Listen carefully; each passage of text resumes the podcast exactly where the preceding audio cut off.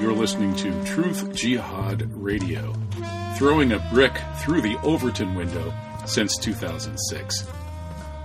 One of the reasons people like this show is you get to hear such a wide variety of perspectives.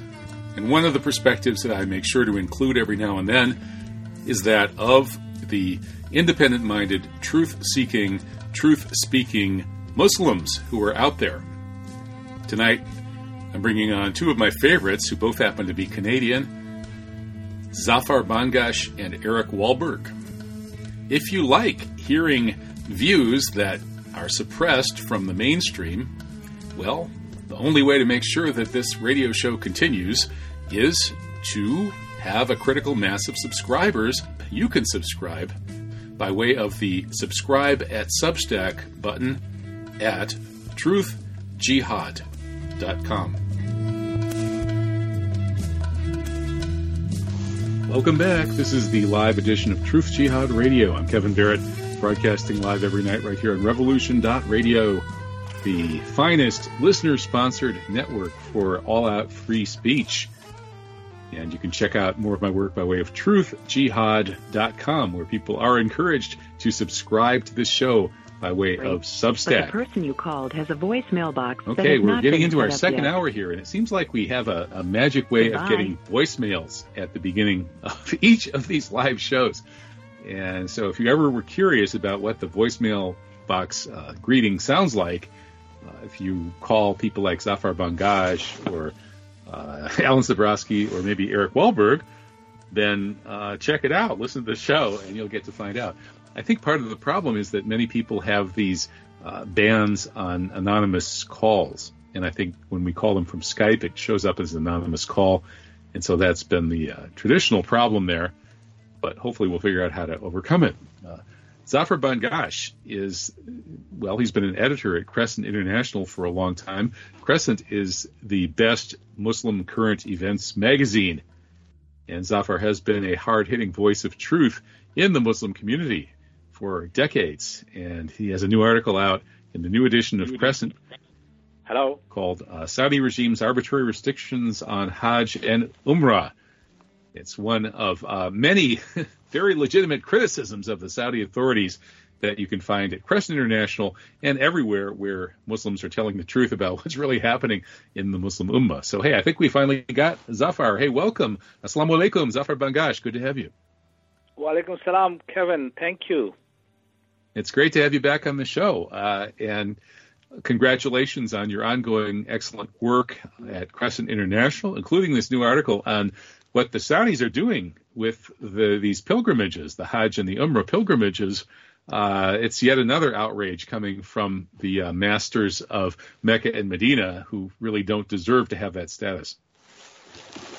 Yes, of course. Uh, this is uh, an ongoing problem with the Saudis uh, that they make these arbitrary decisions uh, regarding uh, one of the most fundamental um, acts of worship in Islam. Uh, for Muslims, obviously, whatever acts of worship they perform, these are articulated and specified in the Quran which is the um, noble book that the Muslims follow. And there are very, very clear uh, instructions in the Quran regarding the performance of Hajj and Umrah. And the Quran is clear. It says anybody who is able to perform Hajj or Umrah, and of course, this ability uh, means uh, physical ability, uh, financial ability, uh, the time that the person or persons can allocate, etc. There is absolutely no stipulation of age. There is no stipulation whatsoever of uh, obtaining a visa to perform Hajj and Umrah. And yet, that is uh, another restriction that the Saudis have imposed and implemented for many years. Uh, and there are other arbitrary decisions that they have taken. Uh, for instance, uh, they have imposed an arbitrary quota of uh, 1% of the population of each Muslim country. Uh, on that basis, uh, when we look at uh, the population of the Muslim world, which is perhaps something like 1.8 to 2 billion people, uh, a person would have to live for a thousand years to be able to get an opportunity to perform Hajj. So these are some of the really, really uh, very, very strange and arbitrary decisions that the Saudis have imposed. Uh, and as uh, we said, the latest is the restriction of age for people that want to perform Umrah. Again, there is absolutely uh, no stipulation for this uh, anywhere uh, but regrettably, the Saudis are indulging in these kinds of things, and I think it is important that the Muslim world uh, wakes up and take notice of what is going on. So, why did what was their excuse for this age limit of 18 to 50 years for Umrah pilgrims? I can see the 50 part. People over 50 theoretically might be more, in more danger from COVID 19 but a 17 year old is not. Uh, where did they come up with these numbers?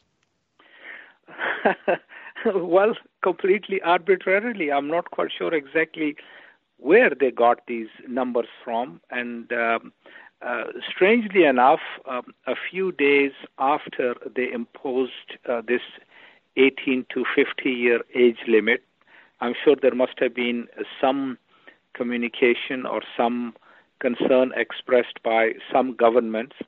So the Saudis lifted the 50 year age limit. They said uh, people older than that can come, but uh, nobody younger than 18 years of age can come. So even with respect to their so called concern for COVID, uh, I mentioned so called because I'm going to uh, explain why I say this. Uh, even that doesn't make sense because, uh, as you said, people uh, under 18 years of age uh, are likely to be much more healthy than people uh, over the age of 50. Uh, while we are talking about this, we need to keep in mind that uh, since October of 19 uh, of this year, there are concerts going on in Jeddah, which is the gateway for pilgrims to come for Hajj and Umrah, the vast majority of people. Uh, there have been concerts going on uh, since October the 19th, and these concerts will go on till March 2022. Wow, this is like the Saturday Woodstock, except it lasts for for years. yes, uh, and and according to Saudi's own uh, news channels and uh, newspapers, they said that on the first night when the concert opened on October the 19th, 250,000 people attended that opening night. There was, of course, uh, no concern about uh, whether these people are vaccinated. Uh, there was absolutely no restriction about social distancing and these concerts are going on. In fact, there is a Canadian pop singer, uh, Justin Bieber, uh, who is going to be appearing tomorrow and uh, day after tomorrow.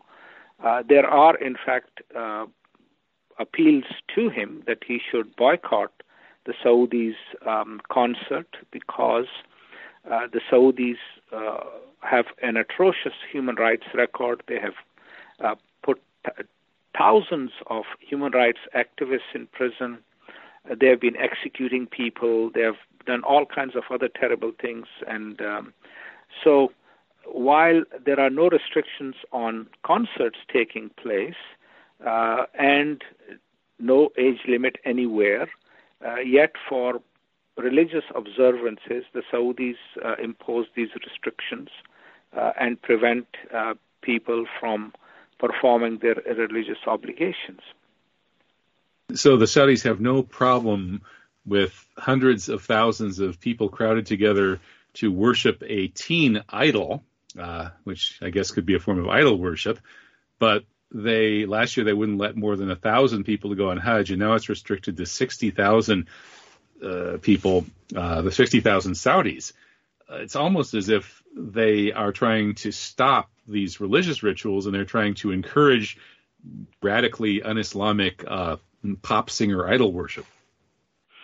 Exactly, that's exactly what they are doing. Um, and if if one looks at uh, their history, uh, it is so incredible that um, back in um, the late 1920s uh, or early 1920s or 1910s, when these people uh, basically uh, the founder, who's the, the person who's uh, referred to as the founder of the Kingdom of Saudi Arabia, his name was Abdul Aziz ibn Saud.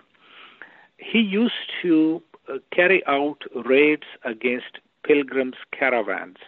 So essentially, he was a thief.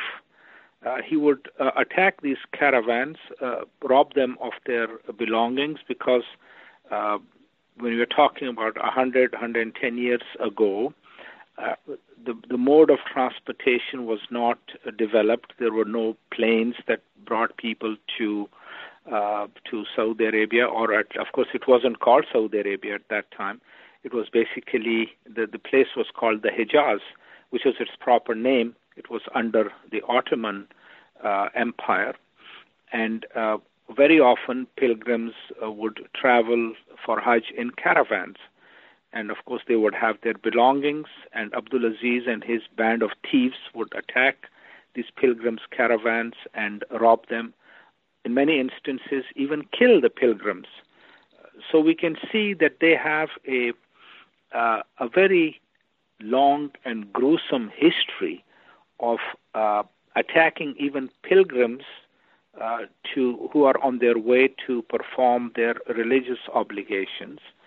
And of course, the you know the Saudis have continued uh, robbing pilgrims because today uh, they charge exorbitant fees, which again is totally against uh, the teachings of Islam because uh, the Quran says that when pilgrims go there, that they should be accommodated, they should be provided food and shelter and uh, water, rather than charge uh, these exorbitant fees. And the numbers again is very, very problematic because if we draw a parallel or a comparison between another uh, religious observance that takes place uh, in the Muslim world every year, and that is something referred to as the Arba'in March, which is the 40th day march of the martyrdom of Imam Hussein. Now, every year, something like 20 million people participate in the Arba'in March. People walk from Najaf to Karbala, which is a distance of about 70 kilometers.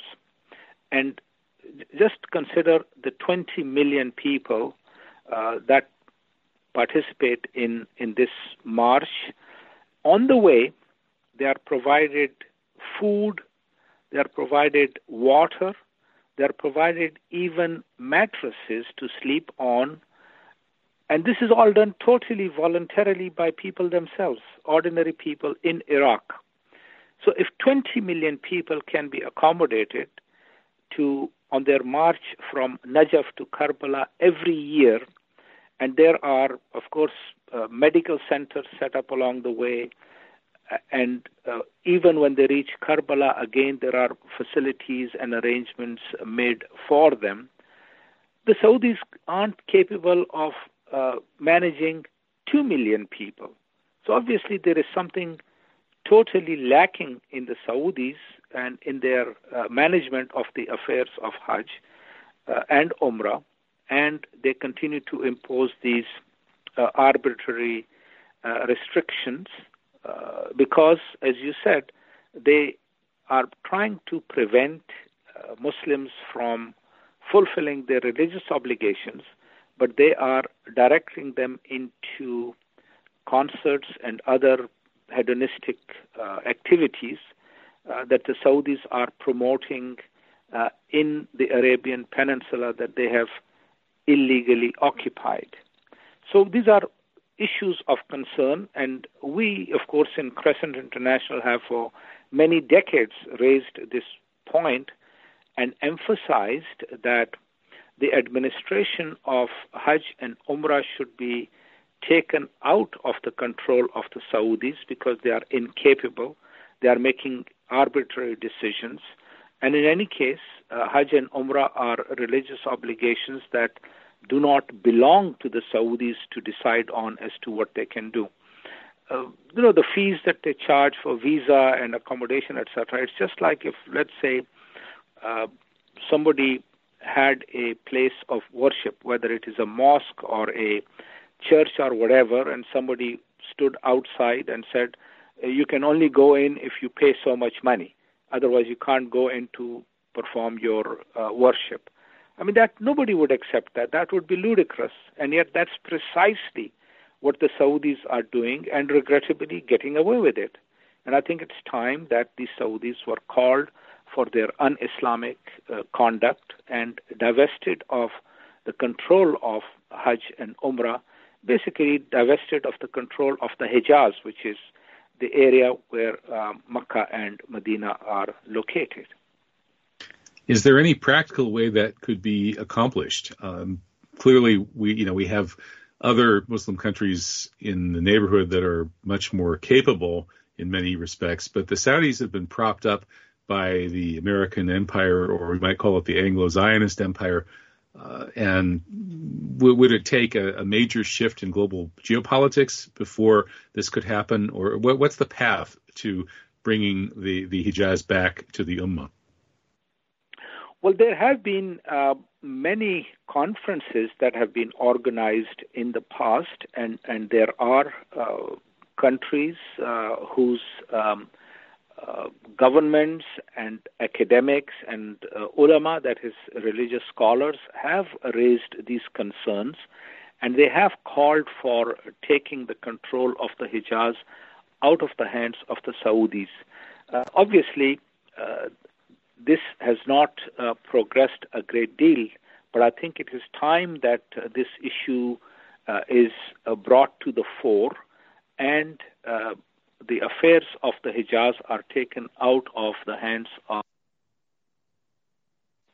There have been, uh, you know, calls made in the past, including in places like Turkey, Iran, even certain segments of uh, the population in Pakistan, although I, uh, the, regrettably not the majority because the Saudis have completely bought uh, the, uh, the, both the government as well as a large number of the population in Pakistan to their side, although there are significant uh, body of opinion in Pakistan which understands the uh, the, the kind of damage that the Saudis are doing to the Hijaz and to the performance of Hajj and Umrah. So there needs to be a, a much more concerted effort made on the part of the Muslims. Uh, the first thing, obviously, is that there should be uh, an understanding and realization that uh, uh the Muslims uh, perform one ummah, one body, and if Muslims begin to develop this understanding that these nation states into which they have been divided, and this division, of course, occurred as a result of uh, British and French intrigue, largely, in which uh, the Muslims were divided uh, into nation states, uh, almost like cages, uh, in which you know Muslims have been uh, parceled and and put into these cages and told that you are now separate from uh, your fellow Muslims somewhere else. Uh, and regrettably, this has uh, caused a lot of damage to the Muslim world uh, over many tens of years. Uh, so, unless and until there is this realization that uh, the Muslims form one body, one ummah, as the Quran states, and that they religious aspects of the Muslims uh, ought to be uh, administered according to the teachings of the Quran and the example of the Prophet of Islam rather than uh, a, a, family uh, that is basically completely uh, in illegal occupation of the Arabian Peninsula, uh, that uh, I'm afraid these affairs will continue like this. But I, I do see uh, the changes that are coming, uh, the the awareness that is uh, now growing among some segment of the Muslim population, particularly the intelligentsia. And as this awareness increases, uh, then hopefully we can see the day when um, the Saudis would be uh, removed from control of the affairs of Hajj and Umrah, uh, and that uh, these affairs would be in the hands of uh, ulama from all schools of thought in Islam, as well as uh, technically competent Muslims who can administer these affairs properly. And I believe that the Saudis, by their own conduct, are actually uh, pushing this thing in that direction. Uh, because, as I mentioned, the, the arbitrary restrictions that they are imposing on the performance of Hajj and Umrah, while they are indulging in concerts and all kinds of other uh, activities that are completely contrary to the teachings of Islam, uh, including, incidentally, the Saudis are building uh, holiday resorts on the Red Sea coast uh, where uh, they plan to uh, open casinos and um, dance clubs and have um, girls imported from all over the world roaming around in bikinis, etc., and indulging in all kinds of other um, un-Islamic conduct. So maybe uh, maybe the think, Ibn Saud family wants to do that sort of thing within their own country instead of having to fly all over the world doing it, which is pretty much all they ever do. That's correct, exactly. You see, a number of these um, uh, places that uh, they used to visit in the past, um, whether it was uh, Lebanon or, of course, the Saudis still uh, go to Paris and London and there's a Monte Carlo, Las Vegas, you name it. Exactly. And, there's a Saudi they, there. They go there and they they lose tons of money gambling, and they in you know they people lock up their daughters. exactly, they lock up their own daughters, but they themselves go and uh, indulge in all kind of um, uh, unbecoming conduct. And now they are saying, well, you know, instead of flying all over the place uh, over there, why don't we set up something uh, you know, in the kingdom uh, and uh, have people come here. They can uh, let it all hang out. They can, you know, drink to their heart's content. They can gamble to their heart's content, and we'll make money off of them. And that's what they're doing. So I think they are basically forcing uh, the Muslim world, uh, especially those Muslims that are conscious of their obligations and duties, uh, that they should begin to uh, think uh, about uh, removing the Saudis from the control of the Hijaz and the administration of the affairs of Hajj and Umrah.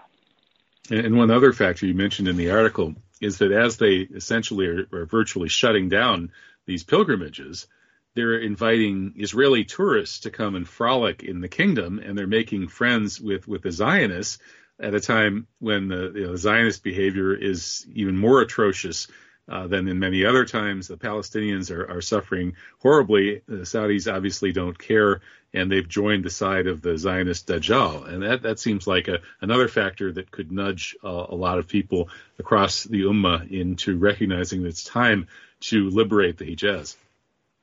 Yes, exactly. Um, and and w- what is um, interesting to note is that uh, there are no formal diplomatic relations between uh, Saudi Arabia and the Zionist state of Israel. And yet, uh, Israeli tourists are allowed to uh, go to the kingdom. Uh, Jerusalem Post itself reported this um, in October uh, that an El Al flight had flown to Riyadh in Saudi Arabia and prior to that, a Saudi uh, airline flight had flown into Tel Aviv, and these flights have uh, now started. Uh, so it is interesting when one considers the fact that when there are two countries that do not have formal diplomatic relations, that their citizens can visit each other's countries uh, and yet uh, they they would uh, put restrictions on pilgrims, uh, and at the same time, the fact that uh, the Zionist regime continues to perpetrate such terrible, terrible oppression on the Palestinian people. Uh, it is not hidden from anybody. It is very well documented. Uh, Amnesty International has documented the Israeli atrocities and oppression of the Palestinian people. Uh, human Rights Watch has done that, and an Israeli human rights organization by the name of B'Tselem has, uh, on several occasions, uh, documented what Israel is doing to the Palestinians, to the civilian population of Palestine, the night raids, the incarceration of Palestinians. There are approximately four and a half thousand Palestinian political prisoners, of which uh, there are 454 women and 200, more than 200 children. Some of these children are as young as eight, nine years old and they are horribly mistreated in Israeli prisons. They are tortured, they are threatened with uh, sexual violence and other kinds of physical violence.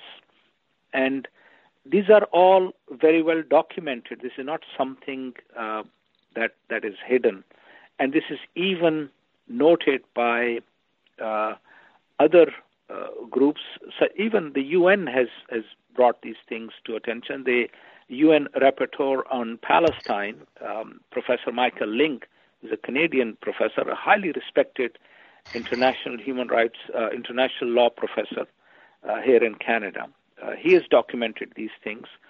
All of these things are very well known, and and yet here we have a situation whereby the Saudi regime that claims that assumes or claims that it is the leader of the Muslim world, and yet it has not only abandoned the Palestinian people, but it is actually it has actually aligned itself with the oppressors and occupiers of the Palestinian people, and upon whom the occupiers are imposing these horrific crimes, very well documented horrific crimes. And the Saudis have absolutely, uh, they do not care as to what happens to the Palestinian people. So that's the other aspect which should spur Muslims to begin to think seriously about uh, getting rid of the Saudis and uh, pushing them back to uh, the region Najd from which they erupted back in 1744. And although uh, in their first attempt they were pushed back, when the Ottomans were powerful, their uh, governor at the time was able to push them back, but then they erupted back again in the early 20th century, and with the help of the British, uh, they occupied the Hijaz. I also want to mention that uh, it was, in fact, the British Consul General in Jeddah in the year 1902 who had sent a message to the British Foreign Office in London pointing out that Muslims get together for Hajj and Umrah, uh, and uh, non-Muslims are not allowed to go into Mecca and Medina, and so he proposed that uh, we should uh, perhaps install a British fam- uh, friendly agent as ruler of this place, so that we would be uh, aware of what is discussed at the time of Hajj and Umrah uh, otherwise, it would be to the detriment of the interests of the British. So, this was something that was proposed by the British Consul General in Jeddah in 1902. And then soon thereafter, uh, the British started to uh, finance uh, Abdulaziz ibn Saud. In fact, there are in the British Parliament, in their records, uh, in 1922, uh, the, the British colonial secretary at that time this notorious man by the name of Winston Churchill, he was asked in the House of Commons as to why Britain was paying two people or two leaders. One was uh, Abdulaziz ibn Saud, and the other was the Sharif uh, Hussein of Makkah, the great grandfather of the present ruler of Jordan, as to why Britain was paying both of them. And Churchill said, Well, Britain is getting money for its uh, value for its money. They are both our agents. They are doing what we want them to do. This is on record, not hidden. It's available. Uh, in fact, uh, I've mentioned this in one of my books with references to exactly uh, what uh, the British were doing. And we know that uh, the, the Saudi family was propped up by the British. They were British agents, and of course, once uh, Britain lost its uh, power, then the Saudis became agents of uh, the American empire, you know, American Zionist empire, and they are still their agents to this day. And and every now and then, even the devil tells the truth. And when Bin Shaitan said that uh, when, when he was being accused of having sponsored radical Islam and Al Qaeda and so on and so forth, he said, "Oh, come on, you it was it was you guys, it was it was uh, you know you Americans who made us do that. It was uh, part of your plan, not ours. We have no use for Islam of any kind." Basically, I'm paraphrasing a little bit. Um, but that's what that family's been doing for a very long time. Well, thank you so much, Zafar Bangash. I appreciate your uh, fearless uh, truth speaking about this and other matters and your great work at Crescent International. So uh, God bless, uh, Barakallahu Fik, and keep it up. Thank you very much, Kevin. Take care. Okay. Okay. Bye bye. Assalamu alaikum. That's Zafar Bangash of the Crescent International Magazine, a leading public affairs publication of the Islamic Ummah let's uh, come. We're we're coming to the midpoint of the second hour of the show, and we'll go to another uh, of my favorite Canadian Muslims, and that's Eric Walberg. He has been published in the Crescent International a few times, among many other places. He used to write for Al Ahram in Egypt, and he's got a long list of terrific books out. Um, see, Islamic Resistance to Imperialism is one. The uh, Canada Israel Nexus is, I think, the most recent. And he uh, also just uh, recently published a terrific piece on Afghanistan called The Afghan Emirates Challenge to the World. And I think we have him on. I hear some noise. I hope that's Eric. Eric, yes. are you there? Hello, hey, Kevin. Hey, good to have you. How are you? Good, good. So the uh, suddenly Afghanistan after this Saigon moment, except it wasn't a Saigon moment, it was infinitely worse than Saigon, uh, at least for the Americans, happened in August. And suddenly Afghanistan has fallen out of the news with the exception of occasional page 17 articles in the New York Times or whatever uh, telling us that the poor women of Afghanistan are having a hard time. Well, the, the rich and middle class uh, westernized uh, 0.00001% of the women of Afghanistan are having a really hard time now since the Americans left and stopped uh, bombing them and their families to smithereens. But that's about all we ever hear now. So I noticed that you uh, you uh, mentioned a few uh, truths about Afghanistan that we never hear in the Western media. Well, uh, where would you like me to begin? Where do we? Well, we could start with that woman question, which I, I was actually yes. discussing a little bit in the first hour with Alan Sabrosky. We were sort of, you know, he was joking about the uh, the four wives thing and things like that, and saying that Mona Sheikh, my uh, foul-mouthed uh, Muslim comedian guest from a few weeks ago, who screamed uh, foul language at me for the full hour because I wasn't vaccinated, uh, was a terrible Ooh. example of Muslim womanhood and made and it turned almost turned him into an Islamophobe. uh-huh. uh, so, so the woman question: um, we apparently failed to liberate the women of Afghanistan after murdering a few million. Uh, so, is that a good thing or a bad thing? Well, I, would like to uh, uh, urge or, or, suggest that anyone's interested in what's really making Afghanistan tick you should uh, get a hold of this. Uh, it's a very good book uh, by uh, by by an in, Indian. I believe he's not Pakistani. If I'm I, am I'm, I'm not quite sure. I, I, I really don't see. I don't differentiate India and Pakistan. Really, there's uh, wonderful Muslims in both places, and uh, they. I mean, the Kashmir is a serious problem, but uh, uh, this Gopal, Gopal, he's definitely that Gopal is a be a Hindu name. So his book is uh, No Good Men for the Among the Living is what it's called, Anand Gopal, and uh, he uh, he is an Indian and he but he also writes for New York Times. He's an international writer, and he uh, decided to learn uh, Pash, uh, not Pashtun. He learned Dari. I, am pretty sure. I uh, maybe he learned both, but he, and then he went and he he got right in with the Taliban. This idea that you couldn't uh, find out what's really going on. Uh, there was a Canadian. He was an embedded uh, embedded journalist with the Taliban. he was a, a, a, free thinker and looking for the truth. He wasn't really. I mean, he he was very close to. I'm sure being uh, kidnapped or or murdered, but he be, when you're open and uh, when you speak language and you show that you're you're uh, uh, interested genuinely, uh, you're treated well. I'm, any of the people that I writers that I've there's various writers that have been with the Taliban and they came out. Um, you know, it was rough, but they had came out with great respect for them and really, uh, I was reading these books over the last 10 years and it came uh, quite clear to my mind the Taliban. I, have always been uh, sure that they would uh, win uh, eventually, win or that they would triumph over over the invaders. Uh, it seems to me it was quite clear this idea that uh, there was a way of salvaging the occupation and creating a, a model state. That was a complete figment. So Gopal, G O P A L. I, I uh, I think you, I got it from the library. I'm sure it's uh, available. And uh, he uh, highlights three uh, people that he spent 10 years uh, off and on meeting with them. And though if, for the women's question, he met this incredible woman that, oh, wow, Hila Achakzai.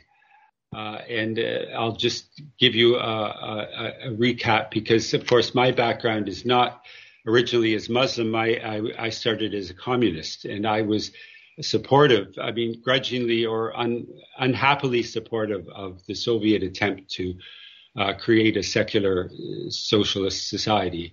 And it could have, it might have, it could have worked if the U.S. hadn't been uh, uh, feeding the uh, uh, mujahideen, the rebels, uh, with all the arms that they could uh, possibly want and all the dollars. So that uh, you see, the Soviets um, in the 1920s they uh, they didn't get as far as Afghanistan. It was never part of the Russian Empire, so they didn't. Uh, they, were never expansionists. They weren't trying to take over other countries. They were uh, trying to establish socialism within the old empire. And uh, they did that successfully in all the stands Uzbekistan, Tajikistan, Kazakhstan, Turkmenistan. And uh, uh, they got rid of the hijab. It was hard, but they did it. And uh, they had their mujahideen for about 10 years after the revolution. There were still bandits, as they called them, in the mountains. And they eventually, because there was no, the British Empire uh, was already uh, in its last legs. They, the, the, British didn't really uh, try to uh, uh un- undermine uh, what was going on in the stands. So they they were able to stabilize the socialist government, and all of those. I, I, lived there. I lived in Uzbekistan 12 years, and it was wonderful. I, I just loved it. That's where I became a Muslim and uh, Islam was always there. It was just uh, under the Soviets, you just were quiet. You didn't. Uh, well, but didn't they strongly? Well, they they it, they screw they, they they broke up the tariqas, all the Muslim groups. They uh, messed with yes, and uh, demoted, sometimes right. massacred ulama. They closed down or discouraged attendance at mosques to the point that it, you know the, the, the mosques were hardly functioning, et cetera, et cetera, et cetera. Well, they, they, were, were really very harshly repressive. And they survived. Uh, and Islam is very, uh, you, you, know, if you try and put down Islam, it just springs back. So uh, I, I, I could see that, uh, and my Muslim friends in Uzbekistan, they, they, uh, like Karimov was the horrible last leader uh, that he only died a few years ago. And under them, he was the who boiled people in oil, right? Yes. Yeah, so my my g- good friend there, uh, Mahsoud, he, he whose whose grandfather had been repressed and was shot in the 30s as a but he was trying to uh, create a, a, Turkmenistan. He was he was definitely uh, involved in so uh, in, in, that kind of uh, uh, um, counter-revolutionary from the Soviet point of view. And so uh, my friend, he said, and, and his mother, who was the daughter of, of his grandfather, uh, she, uh, uh, well, I, I, won't go into a, a lot of the de- details, but my, my, my friend said what you have to, he said it was wrong to try and uh, uh, overthrow uh, what was happening and uh, he could understand. He didn't like it, but he, he didn't have hard feelings. Uh, and uh, um, he was he said when you have this horrible dictator like Karimov, this is long after the Soviets Soviet Union had collapsed. he said you just keep quiet and you bring up your children and you teach them teach them to be good Muslims, and eventually these these monsters will die, and uh, you can proceed then. So anyway, I, I didn't want to get uh, too mm-hmm. far in that. That's but, a uh, strategic Hila, patience. Hila um, uh, it, it, was her name. She graduated from university in 1990, uh, and uh, she was well, working on her master's. But then she married her suitor Muskin Yar, who was an idealist, and he was actually a communist and uh, this is in 1990. So this is, uh, you know, things are already. Uh, if you were looking to bail out, you, you, were bailing out by 1990. But instead, uh, he took his wife Hila when things were collapsing to his uh, native uh, um, village, which was in the southwest. and Khaz Uruzgan, and uh, I mean, it was hard for her because she's living in a village. Uh, she had to wear a burqa, and she couldn't go out without a male guardian. She so she was basically under house arrest. So it was not uh, not her ideal uh, situation, but she was a strong person. She was, you know, and she. Uh, and and she actually liked the tri- she was able to say that she appreciated the Taliban for putting down tribal practices. And this is something that uh, in the news we hear, oh, tribal, tribal, they're going to do all sorts of horrible things to women. No, the Taliban are uh, Sharia. And they actually, there was, a, a, uh, they fought uh, against the uh, local tribal leaders that were trying to impose uh, a very primitive approach to women. Uh, because Sharia. Yeah, and most people don't get this. It's worth it's worth kind of repeating this slowly and stressing it for the Western audience that these patriarchal traditions uh, that are often very harsh to women, among others, uh, are uh, actually uh, uh, restricted and, and opposed by Islamic traditions. Mm-hmm. so, an yes. Islamic group like the Taliban actually is liberating people and right. women. It liberated a, them from the tribal, and it liberates them from the American occupiers because they were using these tribal leaders, these warlords, and they were just uh, it was horrible when the uh, Americans invaded.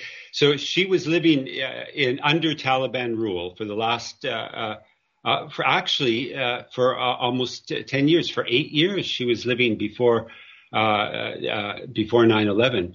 So she survived, and she was helping local women. It was difficult because she would get if she was caught outside, uh, I mean, she was always careful to abide by the rules, but uh, everyone saw her as uh, uh this urban woman, and this, you know, this was seen as decadent and uh, trying to under undermine the local traditions. So she faced hostility, but she also the women liked her, and she was uh, because she was not able to teach at that time uh, she uh, uh, was able to get enough training that she could work as a midwife.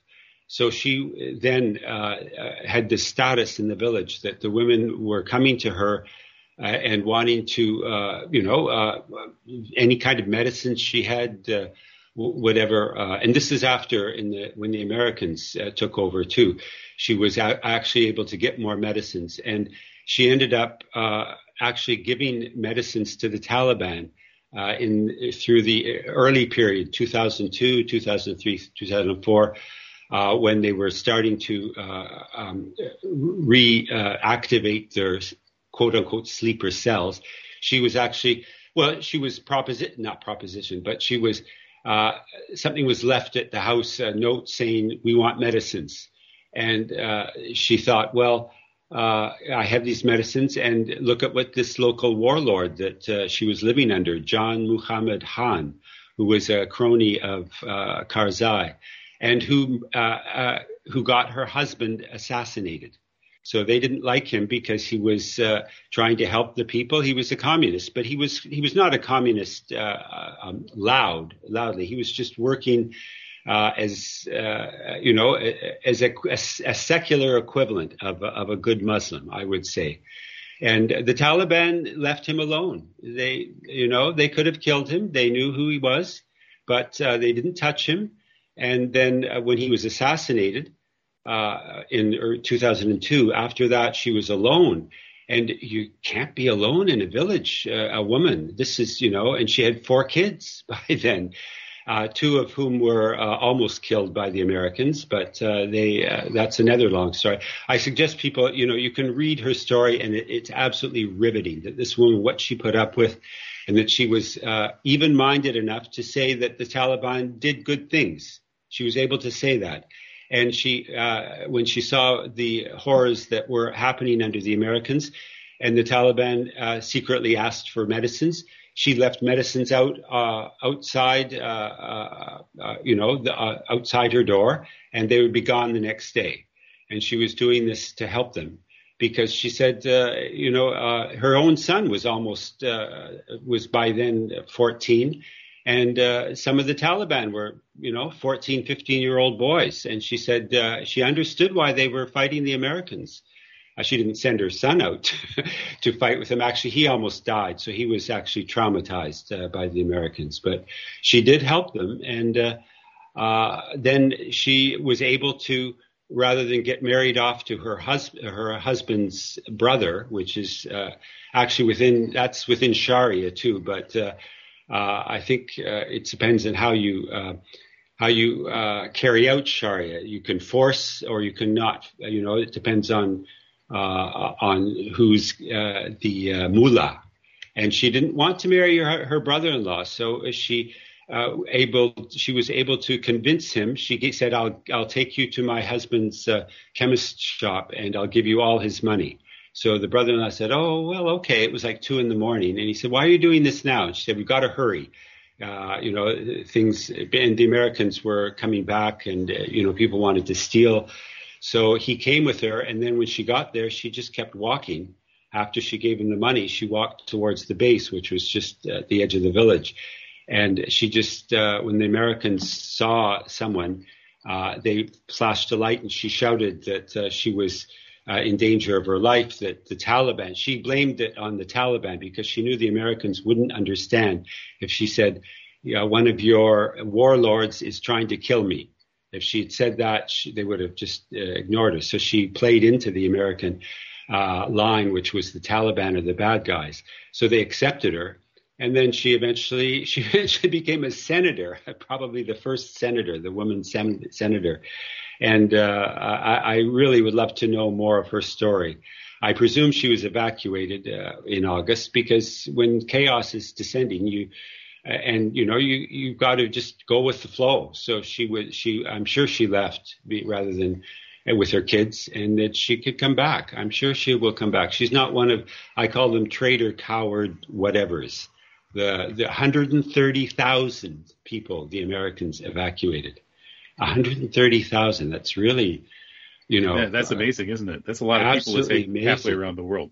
It's like the boat people. Of course, uh, in, in Vietnam, uh, the 10 years uh, uh, of horror after the Americans left when it was collapsing, uh, that was the boat people, probably the same number. I don't know. and a lot of them also ended up in the States. And of course, there's a wonderful Vietnamese mafia. Of course, a lot of the people that left were uh, warlords, mafia, you know, uh, people that knew that they would be killed because uh, they were killing so many people under the Americans. So uh, I, I, think it's really important to re uh, um, rephrase uh, what's going on because we're we're we're told, you know, these refugees and they're not really refugees. I would say they're just well, I guess they're refugees. It, it, you, it, depends on your definition of refugee, but uh, I, am sure they're they're you know they're all different. There are a lot of different kinds of people among that group, possibly yes. including this Hila uh, Achakzai yeah, that you wrote whatever. about. And, and so her story is told in uh, in Gopal's book, Gopal's. "No Good Men Among the Living," right? Yeah, "No Good Men," but which is a which is an Afghan uh, saying. Uh, uh, um, a Pashtun saying, no good men among the living, no bad men among the dead.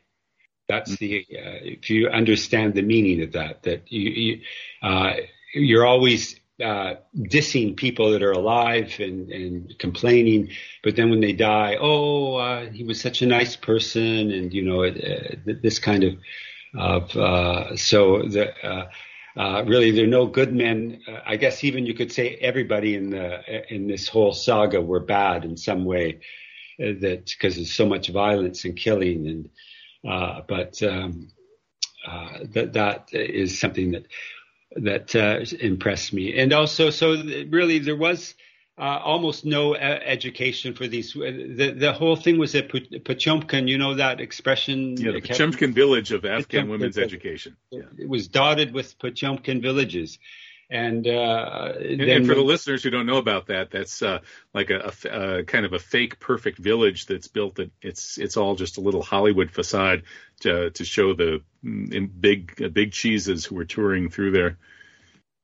It was uh, Catherine uh, the Great. She had, was famous for her.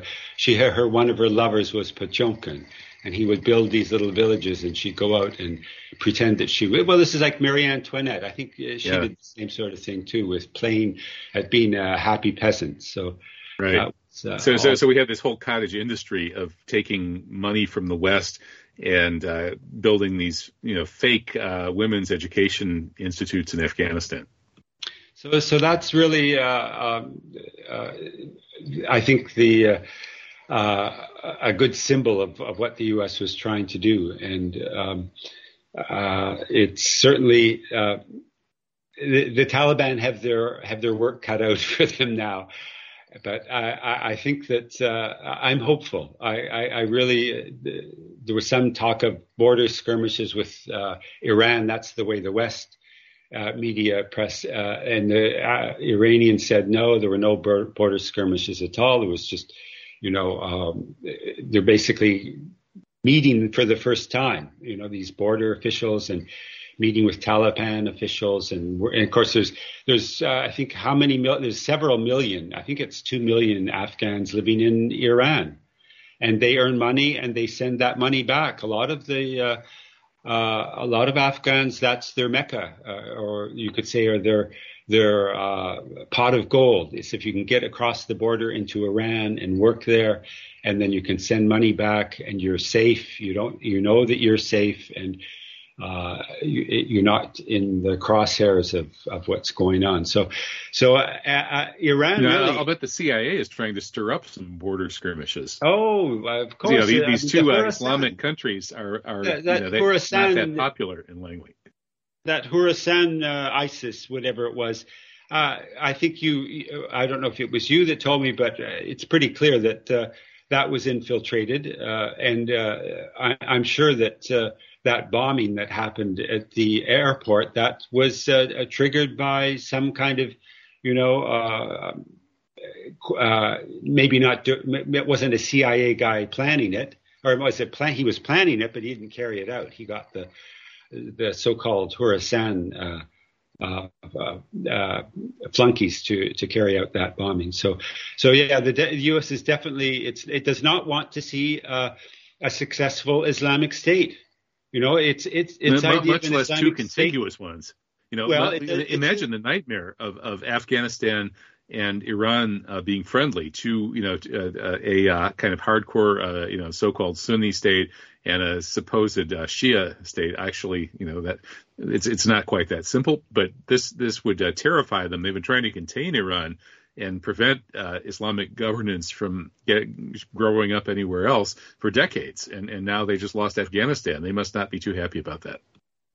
Well, uh, I, I, I, want to emphasize again the, that Iran really has an absolutely key role to play through all this. And I, from my experience with Iran, I know that they're not going to be pushy. They're going to be low key and they're going to just uh, be patient. They, they've been patient with the U.S. for 40 years, uh, so they, you know, they know how to take their time. And uh, I, I, actually, there was an article just in this last issue, or I don't know if it was in uh, Crescent or if it was. I, I, saw it at um, on another site online uh, by Tahir Mahmoud. If you uh, recognize that name, uh, read his articles. Uh, you, if you just Google his name, you can get. He's written some excellent stuff, and he made the very important point: the Taliban victory is a strong symbolic message that Washington's rivals are are not China or Russia, the, the regional powers, but under-equipped local movements, you know, uh, unar- basically unarmed or, or, with pitchforks and uh, Kalashnikovs. This is the real threat to the U.S. Around, of course, it always has been, really. Uh, uh, you know, how did Castro in Cuba? It was just, you know, a handful of guns and uh, lots of, uh, lots of zeal, lots of belief. that's what, you know, the secular communist belief. Or in the case of the Taliban, you have the Sharia, you have the Quran, you have the belief in, in Islam as the motive force. So, so th- that's you know, it's not uh, big torches, pitchforks, and Kalashnikovs. Don't forget the Kalashnikovs uh, when you head for Washington D.C. Well, I, I, think we're at the end of the hour. Uh, thank you, Eric Walberg. It's always great talking with you. And your your latest uh, article looking at those two books in Afghanistan is uh, first rate as always. So keep up the good work. Okay. All right. Thanks, Eric. Bye. Bye.